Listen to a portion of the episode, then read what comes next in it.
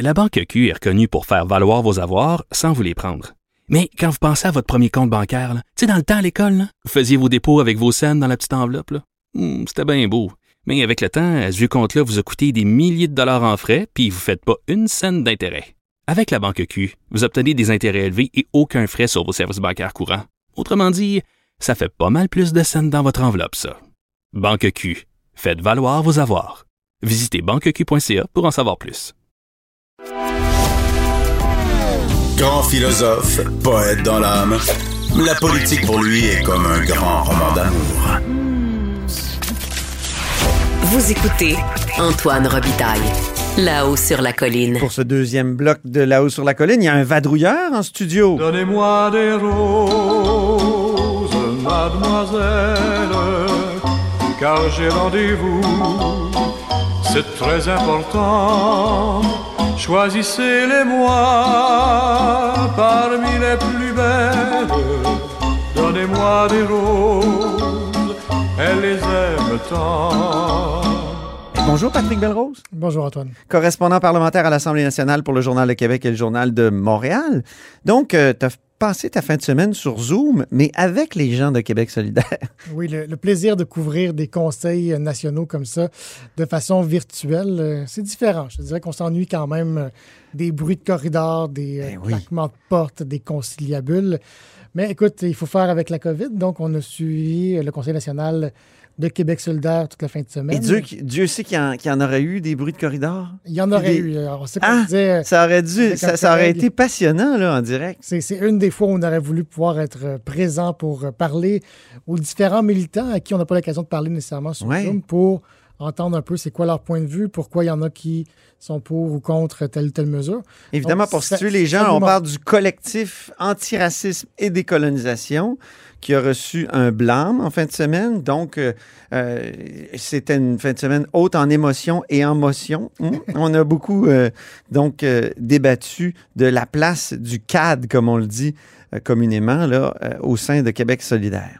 Exact, le, le collect- le collectif antiraciste décolonial qui est franchement l'aile gauche de la gauche. C'est vraiment l'aile radicale de Québec solidaire euh, qui s'est fait reprocher par la direction de Québec solidaire ses tactiques, le dénigrement, l'intimidation, les menaces, les mises en demeure envers principalement la direction du parti, mais aussi certaines sorties publiques euh, pour appuyer Amir Attaran, par exemple, le fameux professeur d'Ottawa Oui. l'Université d'Ottawa qui euh, considérait que les Québécois sont de façon générale tous racistes et aussi euh, Presque a- par nature. Exactement, par osmose. Et euh, qui, euh, donc le cadre aussi, toujours, qui a associé aussi le chef du Parti québécois et un journaliste ici de la tribune parlementaire à la fachosphère, à l'extrême droite. Donc, la direction de Québec solidaire a dit, OK, c'est assez, là, franchement, ça, ça, ça nuit à l'image du parti, au message du parti. Donc, on a blâmé, on a demandé au Conseil national de se, de se prononcer en faveur d'une motion de blâme, ce qui a été fait. Et maintenant, le collectif doit soit s'amender, donc cesser ses pratiques, ou se voit face à un futur vote au Congrès pour se faire retirer son accréditation, donc autrement dit, devoir être dissous. Ce qui est arrivé au collectif Laïcité il y a deux ans. D'ailleurs, on lui a retiré son accréditation Mais au sein de Québec solidaire. Exactement. Et de toute façon, à la suite du, du vote, on a l'impression que de toute façon, le, le collectif va disparaître. Là, il y a Eve Torres, qui est la porte-parole, qui a dit Ben, écoutez, moi, dans ces conditions-là, personnellement, j'ai pas envie de continuer à militer pour Québec solidaire. Certainement pas être candidate non plus comme elle a été aux dernières élections. Et euh, le collectif lui-même doit se réunir et euh, évaluer la situation. On a l'impression que le collectif va disparaître, mais ça, ça, ça demeure à voir. Et il y a la co-porte-parole du CAD euh, qui a fait une sortie ce matin où, en fait, on a, on a diffusé une vidéo. C'est Alicia Tukiapik, donc co-porte-parole du collectif antiraciste euh, décolonial. Euh, elle, elle reproche à Manon Massé de l'avoir laissé tomber. Donc, c'est un extrait du huis clos là, qui, a, qui a coulé carrément sur la page Facebook du CAD. Exactement. Le collectif a, a mis euh, en ligne sur la page Facebook l'intervention euh, de Madame, j'oublie son, son, son nom de famille. C'est Alicia Tukiapik. Merci beaucoup. Euh, je devais pas Une ancienne candidate de Québec solidaire Exactement. dans Ungava. dans Ungava qui dit ben, écoutez, moi, après avoir été candidate, premièrement, j'ai j'ai plus une nouvelle là, après que j'ai été défaite comme candidate. Et par la suite, ben, elle souhaitait euh, siéger sur le Conseil national. On lui a refusé. Elle, elle en dit- fait, elle l'a été, c'est ça. je- Elle l'a été. Elle, elle- elle dit qu'elle n'a pas eu de nouvelles. Puis elle a été sur le Conseil national, c'est ce qu'on la dit, Commission euh, nationale autochtone.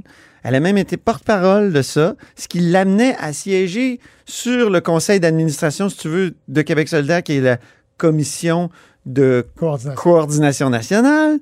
Et, et donc, à un moment donné, elle a perdu ces rôles-là, puis elle s'est rabattue sur le cadre. Et Exactement. ce matin, elle avait beaucoup de ressentiment à l'égard de Manon Massé. hein. Exactement. Puis ce que je trouvais intéressant, c'est qu'elle disait, ben, le, le CAD, donc toujours le collectif antiraciste euh, décolonial, c'est le seul au sein de Québec solidaire qui m'a accueilli, euh, je dirais, sans, sans me juger, sans me demander de me justifier, qui a compris ma colère.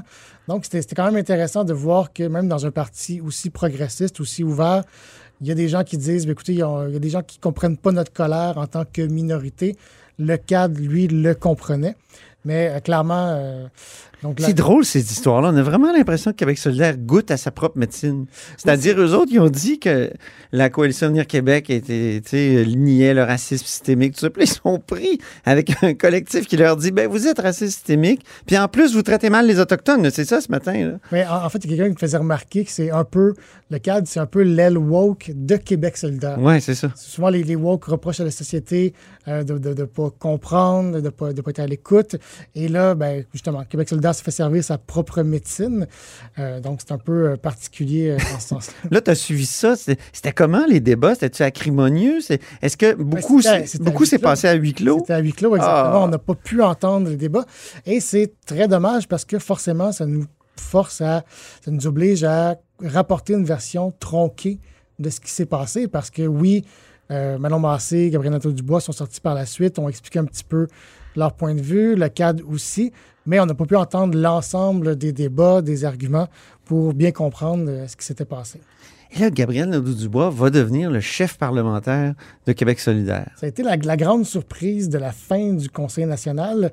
Et il faut dire que juste avant, Manon Massé nous a fait une petite frousse quand même. Euh, elle a annoncé qu'elle allait, elle allait faire une annonce sur son avenir politique, ce qui est une formule consacrée pour, en général, annoncer qu'on se retire de la politique, qu'on sera pas Hey, ça ressemble à un truc de communication de vieux parti, ça. On se demande. on se- C'est-à-dire, au lieu de parler du, du collectif comme on vient d'en parler, ils veulent qu'on, ils voulaient qu'on parle surtout du départ de Manon Massé potentiel. Écoute, quelqu'un qui connaît pas bien les vraiment un communications- départ. Quelqu'un qui connaît bien les communications aurait pas mieux agi, ça c'est certain. Euh, donc, euh, Manon Massé nous a fait une petite frousse en euh, nous laissant croire que peut-être elle ne serait pas candidate. Finalement, elle sera candidate en 2022. Elle demeure porte-parole si le Congrès la reconduit dans ses fonctions l'automne prochain. Mais Mais c'est Gabriel Nadeau-Dubois qui sera le visage du parti au Salon Bleu et au prochain débat des chefs. Débat des chefs, c'est important, mais c'est plus loin quand même. Mais au Salon Bleu, Antoine, j'ai- je t'invite à y réfléchir. Ça va être intéressant et différent. Manon Massé et Gabriel Nadeau-Dubois, ce sont deux styles très différents. Et là, M. Nadeau-Dubois va se lever trois jours par semaine au Salon Bleu pour interpeller le premier ministre.